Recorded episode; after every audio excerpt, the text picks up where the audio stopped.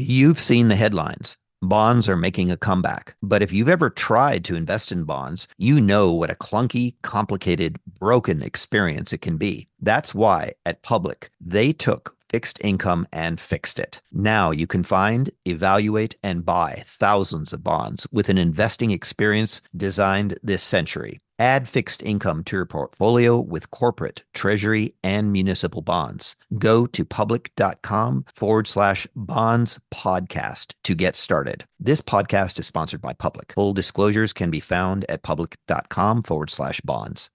Chat with Traders is sponsored by Trade the Pool. Are concerns about limited buying power, insufficient capital, or fear of losing your own money preventing you from advancing your trading capabilities? Trade the Pool is an online stock trading prop firm that offers funding for stock traders. Demonstrate your skills, trade their capital, and keep your profits. You can engage in intraday trading and now swing trading on Trade the Pool with any U.S. stock or ETF. The procedure is straightforward. Pay an evaluation fee, successfully complete the evaluation, and get funded. Visit tradethepool.com forward slash chat to learn more.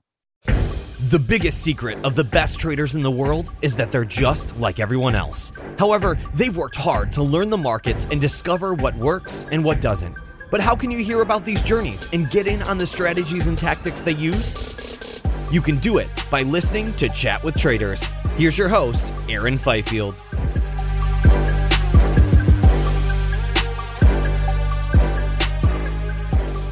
Hey everyone, what's going on? Welcome to episode 35 of the Chat with Traders podcast.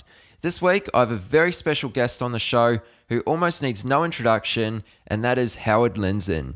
He's best known as the co founder of StockTwits, but he's really a man who wears many hats. He's also a trader, investor, hedge fund manager, entrepreneur, and a rock star angel investor who has invested in over 100 startups at various stages. So, as you could imagine, I was thrilled to have Howard on the show this week. We spoke for around about 50 minutes and discussed the early years of his career, from the days of when he used to work in the back office of a brokerage firm. We also covered Howard's methodology around trading high growth stocks and the idea of buy high, sell higher. We also got into how innovative technology may revolutionize the landscape of trading over the next five to 10 years. And on top of this, we also talked about some of the angel investments that Howard has been involved with. Now, guys, if you enjoyed this interview, please go to chatwithtraders.com forward slash iTunes and leave a review. It doesn't have to be anything crazy, even a single sentence would be a huge help. I'd really appreciate it, and it's the easiest way that you can support this show. So that's chatwithtraders.com forward slash iTunes. Go there now and just leave a very brief review. That would be awesome. Thank you very much. All right, guys, I'm your host, Aaron Fifield. This is the Chat with Traders podcast, and here is this week's guest, Howard Lindzen.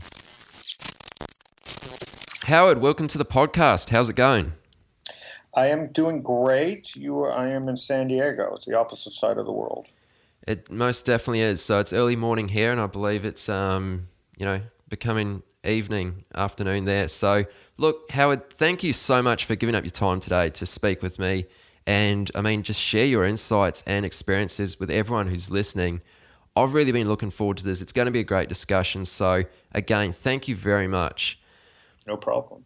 I'm thinking we'll we'll break this discussion up into a few parts. So we'll talk about uh, some trading specifics. Uh, so we'll, that'll probably lead us into some discussion about trend and momentum. Also keen to speak with you about technology, innovation, and some of the angel investing work that you do. So before we get into all of that, though, I'm keen to hear about your background and where it all started for you. So once you graduated from high school, what was the next step from there? Maybe take us through to the point of just before you launched your hedge fund. Oh, after high school, I worked in the. Um, I went to I went to college in London, Ontario. Nothing fancy. Um, and then when I graduated, '87, I didn't have a job. I mean, didn't know what I wanted to do. Um, you know, go to school much younger in Toronto, a year younger. And I went to work in the stock market at a brokerage firm, brokerage firm in Toronto, right before the peak. I was working in the uh, back office. Uh, order tickets would come in on a machine, like a little air terminal. The ticket would come in, you type it in the machine, it would go down to the floor, you get a confirmation. I mean, that's how archaic it was back in 87, which I'm sure seemed unbelievably like great progress compared to 20 years earlier. Now, basically, you can click a button on Robinhood, which is now even in Australia, and trade for free uh, right from your mobile phone. But back then, it was, you know, a process. I worked in the wire room, uh, knew not much about the stock market. I was probably 21. And in uh, October 87, the market crashed, and I just just never forget where you were, especially since I was in the industry. You know, people banging on the door, uh, orders piling up. You know, I was the I was the the guy people were screaming through the window. I was the guy trying to type orders in frantically, uh, and I didn't even know what was really happening at the time uh, other than I could tell it was something major. And and the firm that I worked at shut down. They had a huge position in gold, as most Canadians, like Australia, is a mining uh, based and manufacturing base uh, in you know countries. And you know there was a heavy duty recession. Uh, the brokerage industry, you know, was buried in in margin and and you know no business for months after, and the gold stocks were hammered. So that was my introduction to to stock markets. Okay, and was that always your goal from right back in high school to once you got out to, to go into the stock market, or was it just you just kind of wound up there by by a bit of bit of luck? I just wanted a job. I, I uh, my dad was a, a trader, um, an investor, but I didn't have an interest in it. So, uh, you know, I was just looking for a job. I went back to school after the market crash in '87. There were no jobs, and uh, went to moved to Arizona. Went to school at ASU. Became a desert kind of rat. Graduated, and as luck would have it, or fate, I ended up because I was a Canadian citizen looking for a job. I ended up uh, having to uh, take an ad in the paper and just became a stockbroker. Uh, it was all the, the, only company that was willing to sponsor me to stay in the United States was to be a stockbroker, and so I became a stockbroker, knowing nothing about the stock market still. Okay, and is that the point where your interest was peaked and you, you developed the fascination for trading, or, or did that still come a little bit later? Oh, much later. So you know, back then you couldn't think; you were just had to learn the market, pass your exam. It was '91 after the Gulf War stocks were savaged. I didn't even know any of this. So it was a great time to be getting into the stock market. Um, and it was the end of the S&L crisis in Arizona. It was all kinds of savings and banks. You know, the banks were destroyed, uh, much like 2008, and because of the savings and loan crisis. And um, so it just turned out to be a great point. I didn't know what I was doing. I was just trying to sell what the firm had.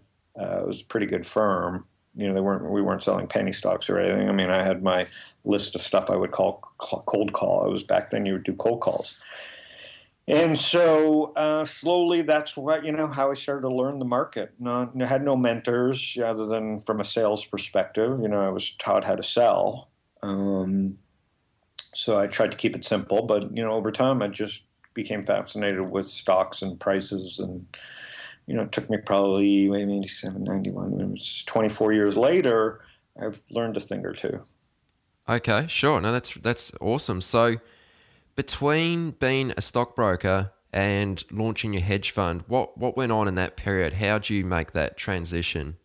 You start meeting people. Uh, you know, get a little older. I uh, was fascinated with the market slowly over time people I, people started to trust me, and it was a bull market, so everybody thinks they can do it in the mid '90s to the late '90s.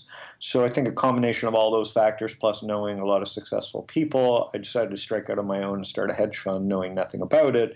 And in '98, when you started a hedge fund, you were like uh, theoretically at the top of the market. You know, flash forward 17 years, hedge funds are more popular than ever, even though they've been supposed to have been dead for the last 20 years.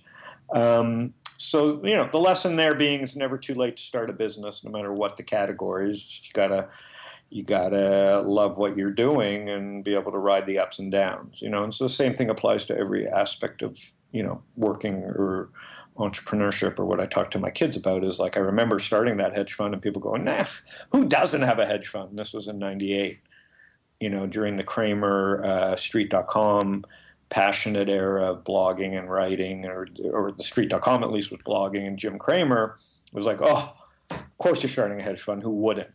And you know, I've been running that hedge fund for 17 years now, and it's it turned it into um, a big business, a small business because I'm too busy, and I've you know my passion has been more about private company investing, not so much trading other people's money. Uh, so my my main passion is investing my own money and investing in startups. But that's how it, it's evolved. But I still have that hedge fund 17 years later. Absolutely, and I'm really keen to get into those those two things you just mentioned there. Um, just while we're on the hedge fund topic, um, did you have any experience actually trading your own money before you went into launching the hedge fund? Yeah, yeah. My uh, my parents divorced. My mom had no idea. She had a little bit of money. I was 19, so I was stuck. That was my original. I think you're you're I've written something about this way back, but the the thesis being, you know, your original exposure to risk and management, uh, you know, really shapes your risk profile later on. So when I uh, um, had to take over my mom's account, I couldn't risk losing a dollar. And it's kind of the same unfortunate or fortunate way that I look at uh,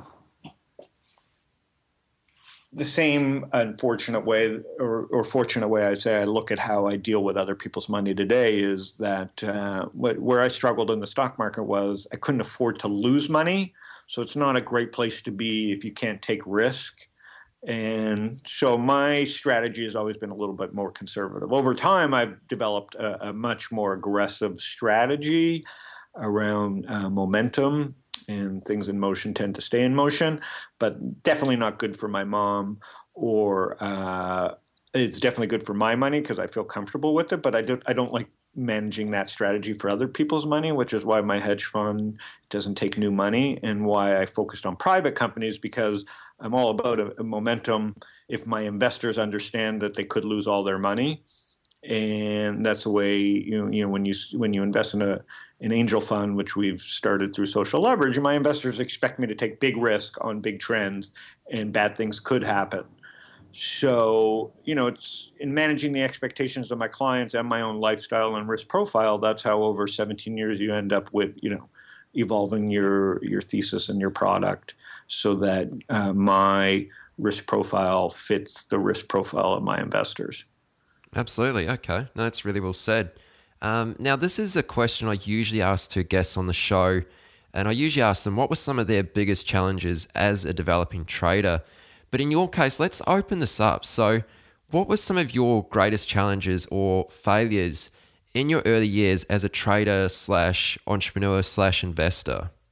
Well, I think, like I said, the structure of my life around risk because I had some of my mom's money that she couldn't afford to lose. You know, I knew it had to last. She's still alive today, so that's 30 years later. I was 19, 19 29, 39, 40, I'm 49. So 30 years later of managing her small nest egg, I've had a you know, knowing that I'd have to support uh, whatever uh, difference there was, you know, assuming she lived till 100. So I've always been, you know, that's where my risk profile was structured for good or bad. Um, mistake wise, in starting a hedge fund, uh, whew, made so many. I mean, obviously, starting it in June '98, the Asia crisis happened right after the 2000 crash in 2008. So, uh, plenty of mistakes. Most of my mistakes more have been about people than about stocks. You know, I'm pretty good at taking losses. I'm, uh, you know, turned out turned out I've learned to not listen to the TV, and you know, I read. Uh, people that think like me, not because I want to form fit my ideas, but just you know strategically wise, I, I, listen to. I try and just focus on my strategy, so I don't bring in outside noise. Um, so all those mistakes that people continue to make about trying to just have too many styles or survive in every single market. I'm not survive so much, but thrive in every single tick of the market.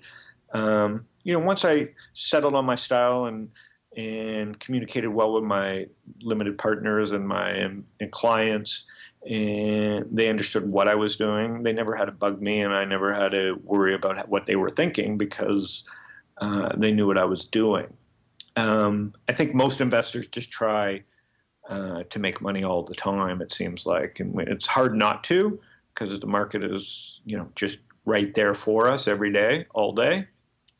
And I think the great investors will tell you, uh, and I'm, it's a lifelong process, but the great investors will tell you that uh, they just don't trade that much. Most of the time, you're just sitting. So, you know, that's what's by sitting has allowed my life to expand and my portfolio to expand because by sitting, you have a lot more time to look at more things and really kind of the, the, the good pitches uh, you're just more aware of uh, instead of just hacking away every day at the, at the market. Okay, so let's dig into your strategy then. How would you best describe your approach to trading? Uh, from what I understand, you're both into you know trend following as well as momentum trading. So, so would you like to elaborate on your actual methodology for for trading? Yeah, nothing fancy. I mean, the, the basic example is buy high, sell higher. Um, an IBD philosophy or uh, Bill O'Neil is that stocks in motion uh, tend to stay in motion. Um, and I'm small enough that uh, I've just kind of evolved my strategy to think like a pilot fish. You know, sharks are are out there moving the waters, and I'm just riding there with them as long as I can, and have pretty good sell discipline. I would say every time I make a mistake, it's generally around selling, not buying. Um, and uh, in the private market, it's a little different uh, because you're not liquid. So in the public markets, I like to swim in the most liquid markets because uh, you know you can change your mind very quickly. Uh, there's there's liquidity, um, and then in the private markets where things are illiquid, uh, I it's still a very much a momentum based strategy around trends and applying them to private industries, but a little more sensitive, obviously, to price early on because they are illiquid. Mm, absolutely. So, so just um, talking about the the public markets still what are some guidelines or, or perhaps common characteristics to discovering the big market winning trends before they actually happen? Well, they, they tend to happen in consumer stocks, whether it's restaurants, fashion, um, or consumer brands uh, like Apple. Uh, they, they generally are easy to, they're brands that you're already using. One of the best stocks of all times is Philip Morris. So I would say it's still a consumer brand. Uh, it's a SIN stock as well. And 99% of us have never owned it unless it's been in an ETF of ours uh, for as good a stock as it's been. So, you know, they're generally brands that you've heard of, uh, shockingly, whether it's Nike, Under Armour, um, Apple, Google. I consider all these uh, consumer stocks, not not uh, technology stocks, because we use their products every day. Uh, Chipotle's, and these are right in front of us most of the time. And then generally uh, they stay overvalued for ex- extremely, you know, five to ten year periods. Uh, some of them longer, uh, but generally, you know, you know, I can hold stocks three to five years. Um, that that that that makes my job easier. Uh, it doesn't always happen that way, but I'm looking for things that just are part of bigger consumer trends.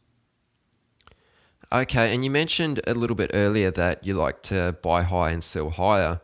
Um, so, so you're looking at stocks that are breaking into all-time highs, and I've just got two questions around that.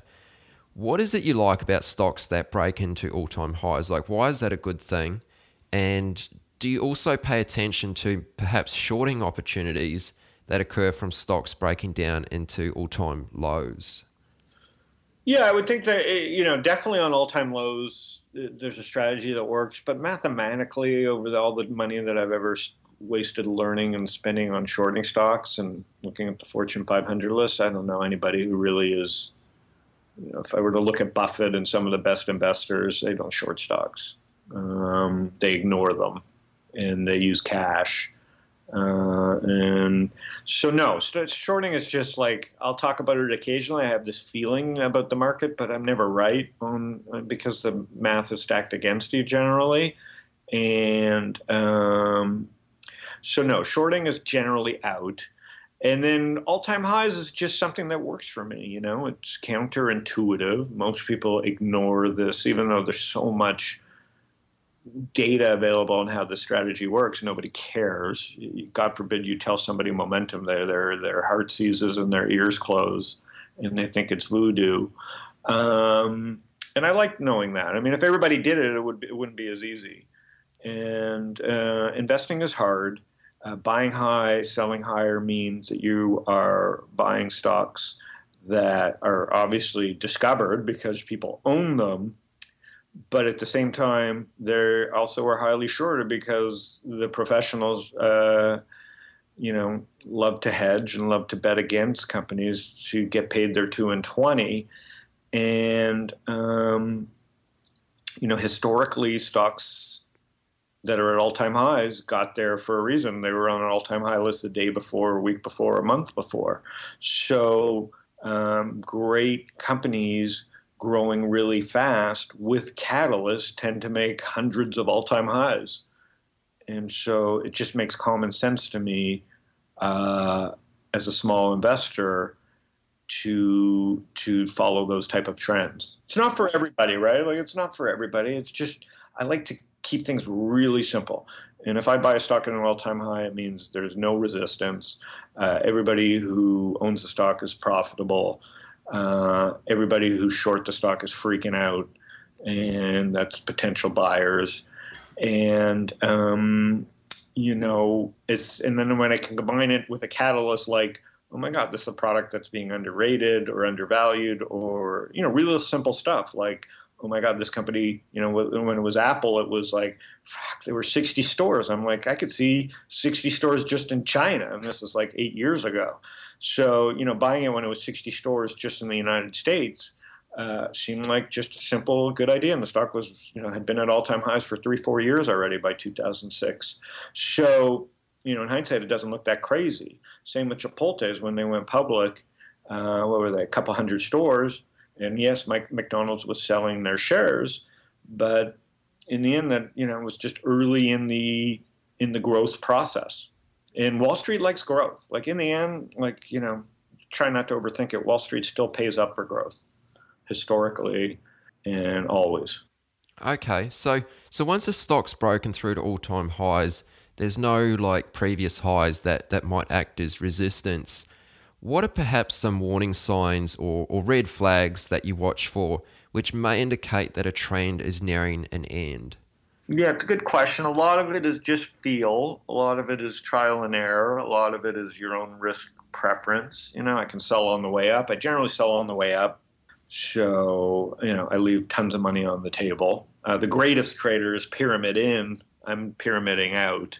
So, but again, that goes back to my risk profile uh, and the fear of losing money uh, is greater than my uh, joy of making tons of money and that's you know you got to live with what you got, and you can't uh, I, you know I've just live within those means. But um, the signs are generally well. Sometimes you never get a warning, so just blindly buying all time highs is not you know a perfect strategy. Um, and sometimes you know I get the catalyst wrong and stocks implode without much warning. But most of the time, stocks uh, give you uh, a, f- a few warnings in price and volume.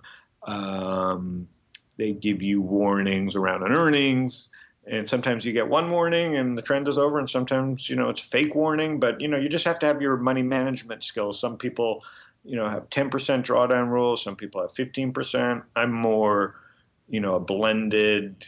You know, if I really believe in the trend and the market's strong, I may give a stock more room. Uh, just depends. There's not one fit. There's not one style fits all. And I'm very unscientific. Ivan, who trades for me and is a young guy, Ivanhoff, who you know works for me, has his own style that he deploys on top of my style. But generally, you know, right now I'm long uh, a couple stocks that I don't fully have the full thesis on, but I use their products and I'm bullish on them. Uh, Chegg and Lulu. So those are two new additions that uh, you know they they're not at all time highs, they're they're very strong right now in a tough tape, and I understand what I think are the catalysts. You know, I, I think one is you know evolving into a huge learning platform, and the other Lulu is products that uh, I use all the time, and so I think both are trends that. Uh, you know, while the stocks aren't at all-time highs, I break my rules all the time for stocks in good uptrends, um, but uh, you know, aren't quite at all-time highs and then Nike and Under Armour, I've been long for you know on and off for five six years, mostly on, where you know the stocks have been at around all time highs for most of the last five years. Okay, sure. You've seen the headlines. Bonds are making a comeback.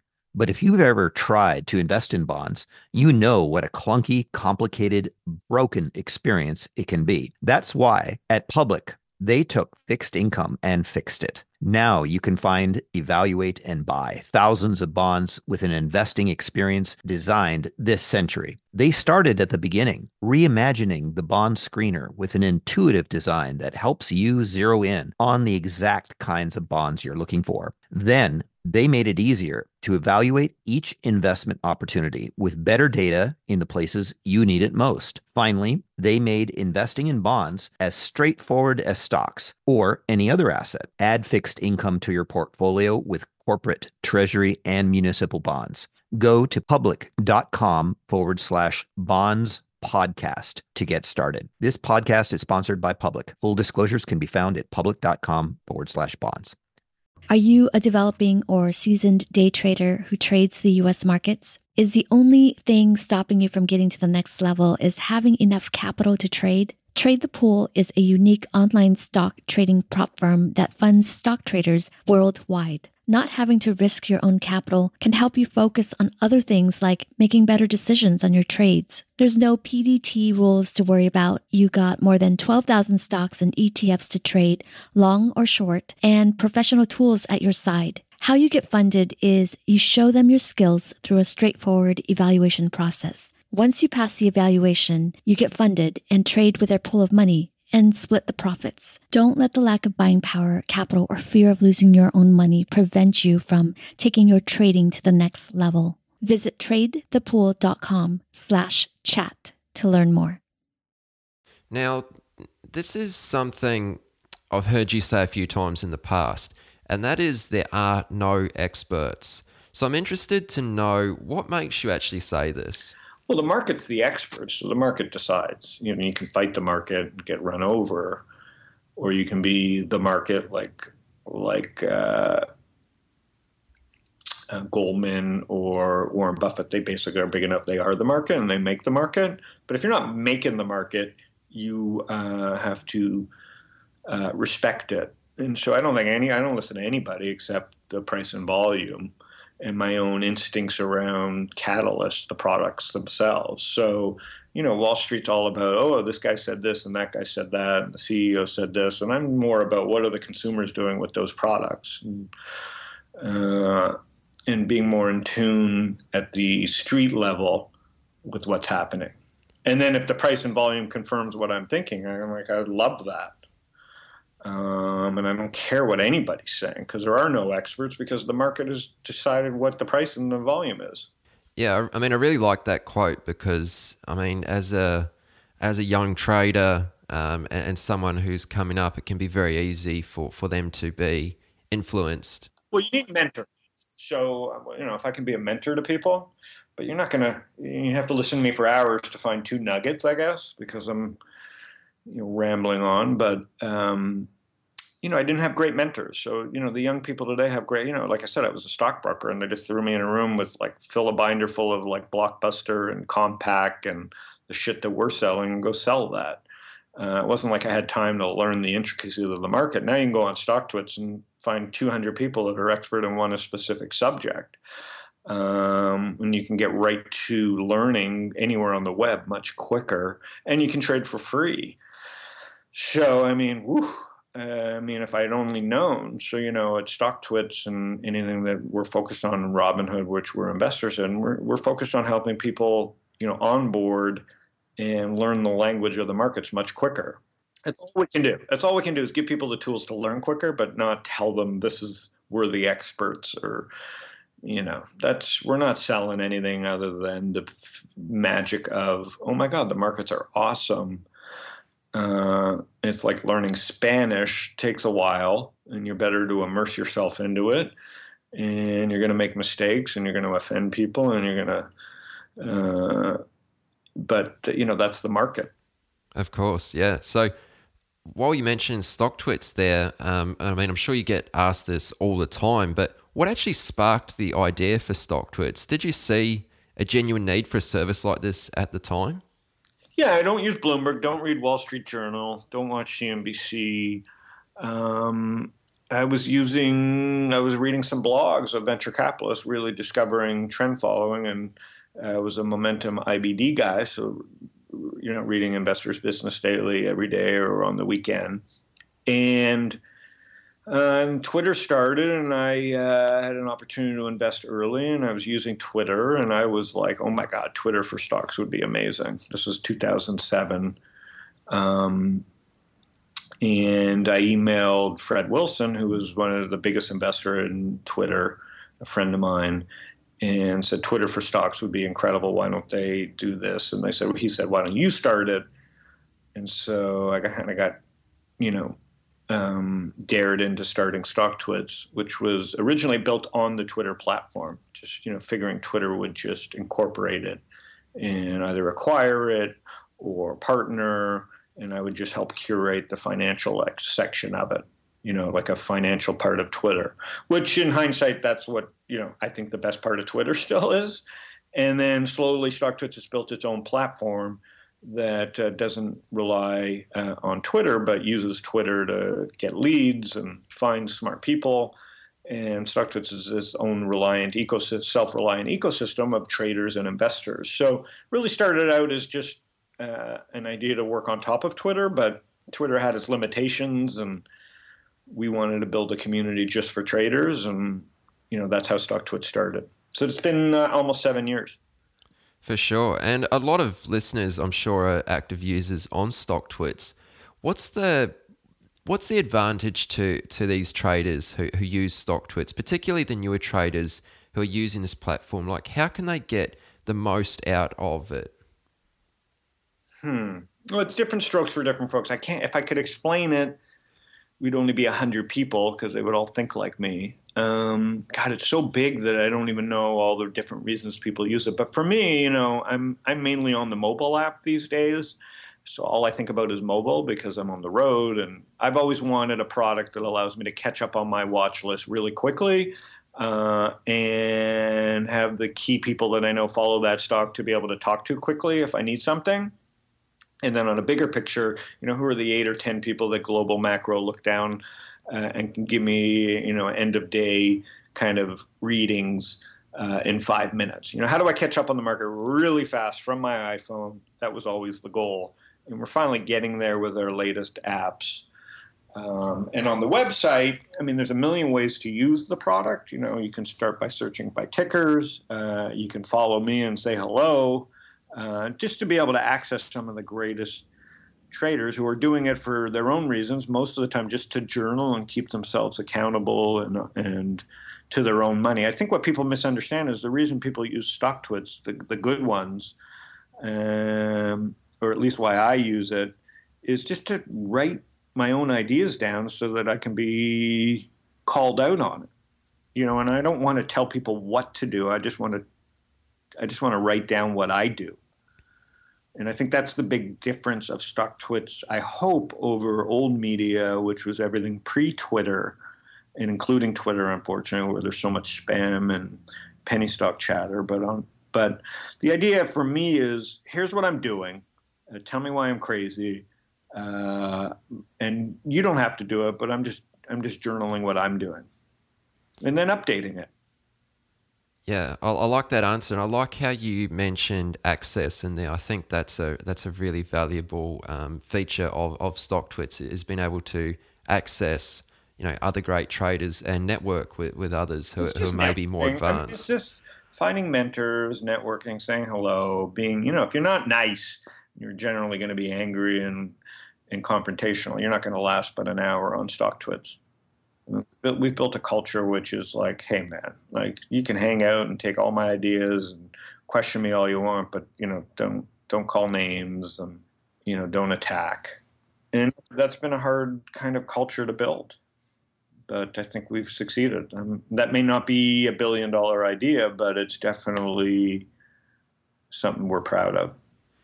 Yeah, I'm sure. I mean, it's it's helping a lot of people, so that, that's a good thing. Now let's let's move this discussion along a little bit to to talk about some technology and innovation that that you've seen uh, coming through in this space. So, I mean, in the past, you you've said there's never been a better time to start a business than there is right now.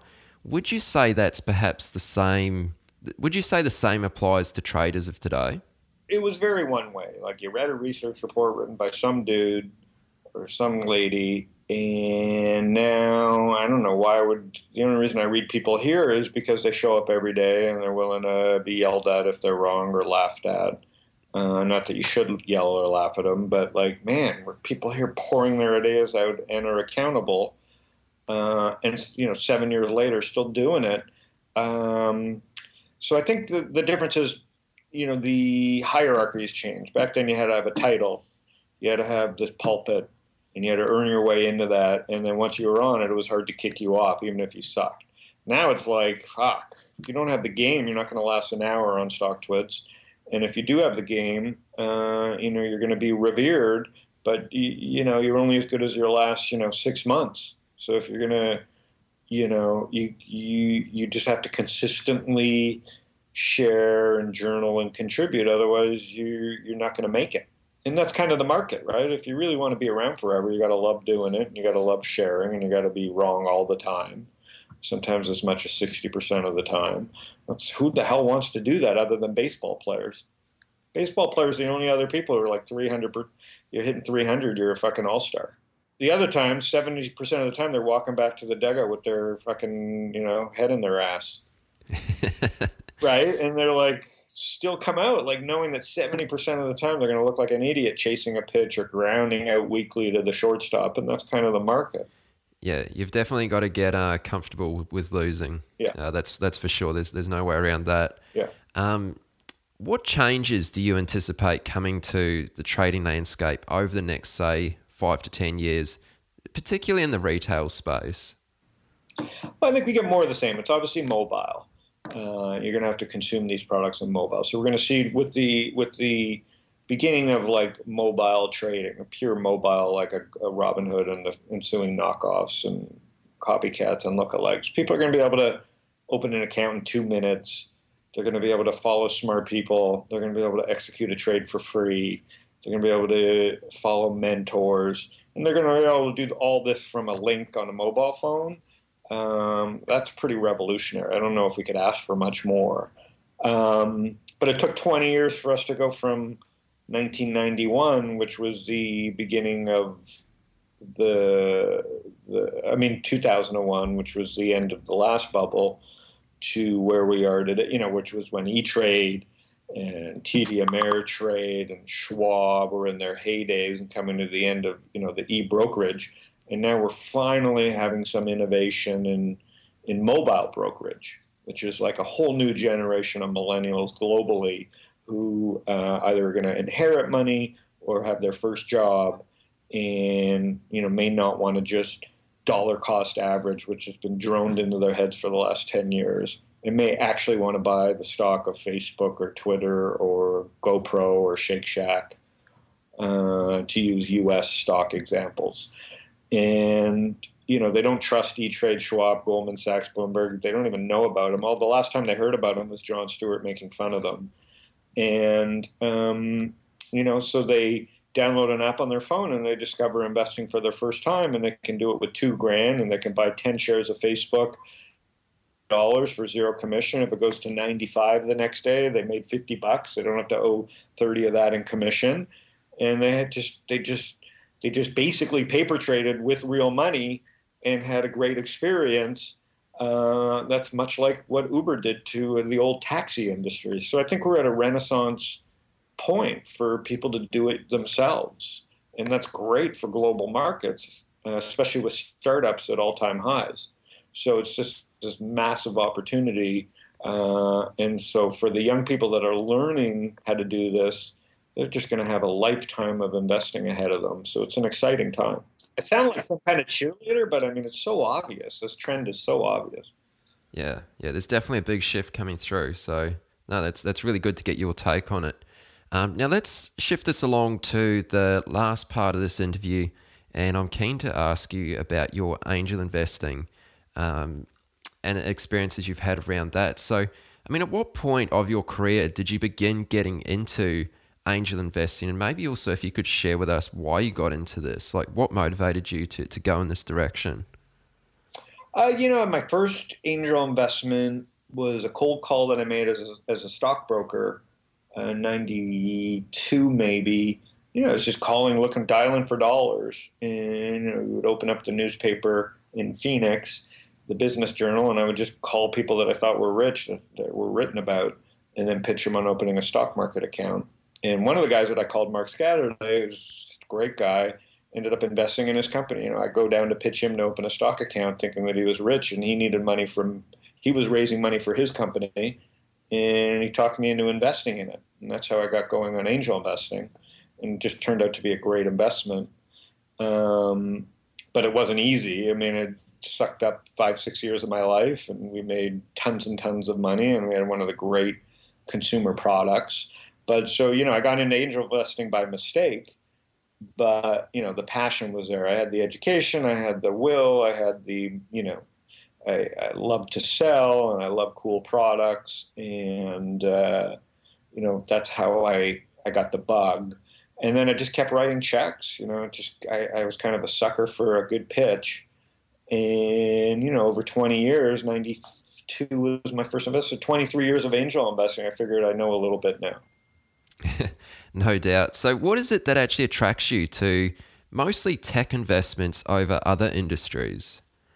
I, you know, I like consumer products, so I would say tech applies to everything now. Um, so I'm more consumer focused. Consumer, it's just interesting to me because it could become a billion dollar company. I mean, it's harder to build, but I mean, why not build something that could change the world? Um, and uh, so I would say it's more consumer, but technology just is such a bigger factor in every company right now because of scale and costs of starting these businesses and using Amazon Web Services and you know having a laptop and an iPhone or a Droid. Uh, shit, everything's technology, and so if you don't know how to use these tools, you know you're just going to have a small local business. Uh, but now any small local business can be a global business. You know, so. Um, you know, consumer is number one. The, the, the main thing that attracts me is stuff that I'm passionate about. Like, why just money is a commodity, and I'm not rich enough to just throw it around. So I generally like to invest in companies that I either discover myself or that fit into my thesis around financial technology and financial web. Um, which uh, led me to Robinhood and my whole thesis and stock StockTwits. But um, you know, I invest in, in great founders who have this insane passion around a problem that they're generally solving for themselves because they have this huge interest and something's bothering them. But then those interests generally end up having a huge audience. Uh, and, you know, I've invested in a few billion dollar companies at the beginning to know that a lot of times you just could not imagine them being, a, well, almost every time. They, they don't start out as billion dollar ideas, but they're kind of unicorn founders. You know, they throw around the word unicorn a lot, but generally it's the founder that's the unicorn. It's just someone who's willing to fight and scrap and pivot and change their product and get shat on and yelled at and uh, been told their product sucks, but really know that they're solving a problem that then you know 10,000 people start using, and then once it's at 10,000 people, you know how do you get it to 100,000? And that's where the technology applies, and then how do you get it from 100 to a million? So they're all different stages. I like to find the companies that have great founders. Uh, there's a clear path, a hypothesis to get to 10,000 type customers or users, uh, and that already have one passionate user, whether they're paying or not, or two. And that's kind of where we invest. And you know, as I get older, I move a little bit further up the food chain because I'm just old and not willing to do as much of the you know the little bit of work. Um, but hopefully that gives you a little bit of insight. Yeah, absolutely. So, just one more question around that. Now that you've invested in like a hundred plus startups and companies all at various stages, I'm sure there's a few deals that um, you, you've turned down at the time and you, you later kick yourself for. Are you able to share an example of maybe one or two deals that that you've let go, which have um, you maybe wish you hadn't of? Yeah, different reasons. So Zynga I passed on. I knew Mark Pincus. Uh, I really had agreed to invest in the deal. We were having a argument over another company that we had invested in, and and Buddy Media, which turned out to be like a huge company. Uh, but we were I had brought Mark into that deal. Um, and he didn't like the way it was going and was complaining and came up with his idea for Zynga and I agreed to invest. We had agreed on a price and that price quickly changed to a number that I wasn't willing to invest in a few a few months later. And so I, I just on principle didn't invest and I should have invested. I think a hundred grand would be worth 10 million. Um, and so that's a bad one. The lesson there is even if you don't if the founder wants to be a billionaire and you have a chance to invest with them and they're willing to do what it takes to be a billionaire, you're pretty silly not to invest in them. Uh, and I think that's why people just continue to give Warren Buffett money at a premium. Is the guy is just like you know until he drops, he's to try and beat the market. Um, second is Twitter. I mean, I love the product. I thought the price was overvalued. Uh, that was dumb at 20 million. I think I, I thought, what? You're crazy. 20 million dollars? How could that? How could I possibly make money? Uh, whoops. That would be a big one. Probably the biggest mistake because I liked the product.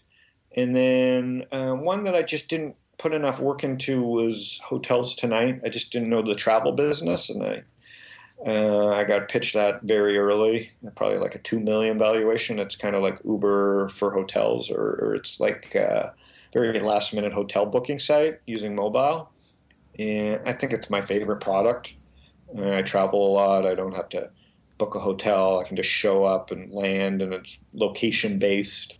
Uh, anyway, so I use that app, and every time I use the app, I'm like, ah, should have invested. so that one hurts the most because I like love the app, and it's going to be around until it gets acquired by for a big number. Uh, Zynga I never was like a fan of the product, so you know that's just money. And Twitter is just a complete mistake, but I can live with it because I have a lot of shares that I got from investing around the space and StockTwits, and ended up with shares in Twitter because I invested in TweetDeck. So Twitter, I got right for enough that it doesn't hurt as much. Um, but I would say Zynga just because of the stupidity of price and just you know being being stubborn, and then uh, Hotels Tonight just because I just didn't see it, but I was offered it.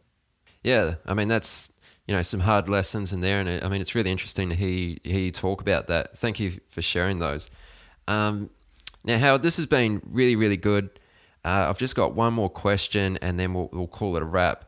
And this question I like to ask to majority of the guests, and it kind of circles back to trading now. But why do you believe the majority of traders never reach a high level of success? Well, I think they, I think they just don't have the mentorship, and they just give up it's a it's a long process. I just think they have a really bad experience, and and uh, it's not for everybody. Like I mean, investing is a is a privilege, not a right. So maybe it's good that that happens. But I think most people give up because they can't find a mentor or the the barriers.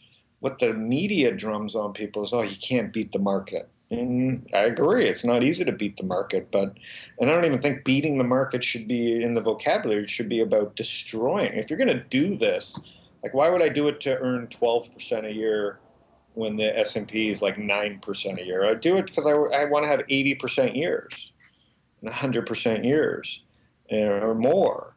And therefore, if that was easy, so most people just give up because they have the wrong expectations and they started for the wrong reasons. Um, so that's the main reason people give up. I can't help those people, but if you have the right expectations when you're starting, um, I would say that's the greatest, you know, hindrance is people just have the wrong, you know, the wrong framework for getting started. And both are now we solve all those, right? Like I'm, you know, podcasts. I'm telling people the truth um, from my own experiences. This wasn't as easily accessible in 1990 when I started, and now there's no excuse not to dig into a few podcasts or try a few financial sites and see if you can find a mentor. And then expectation wise, the same thing. It's like I would say to anybody started, what is your expectation? Well, you know, I want to, you know, I just want to earn more than cash. Well, you should dollar cost average. That's not, you know, that person should be dollar cost averaging and do, you know, low cost ETFs.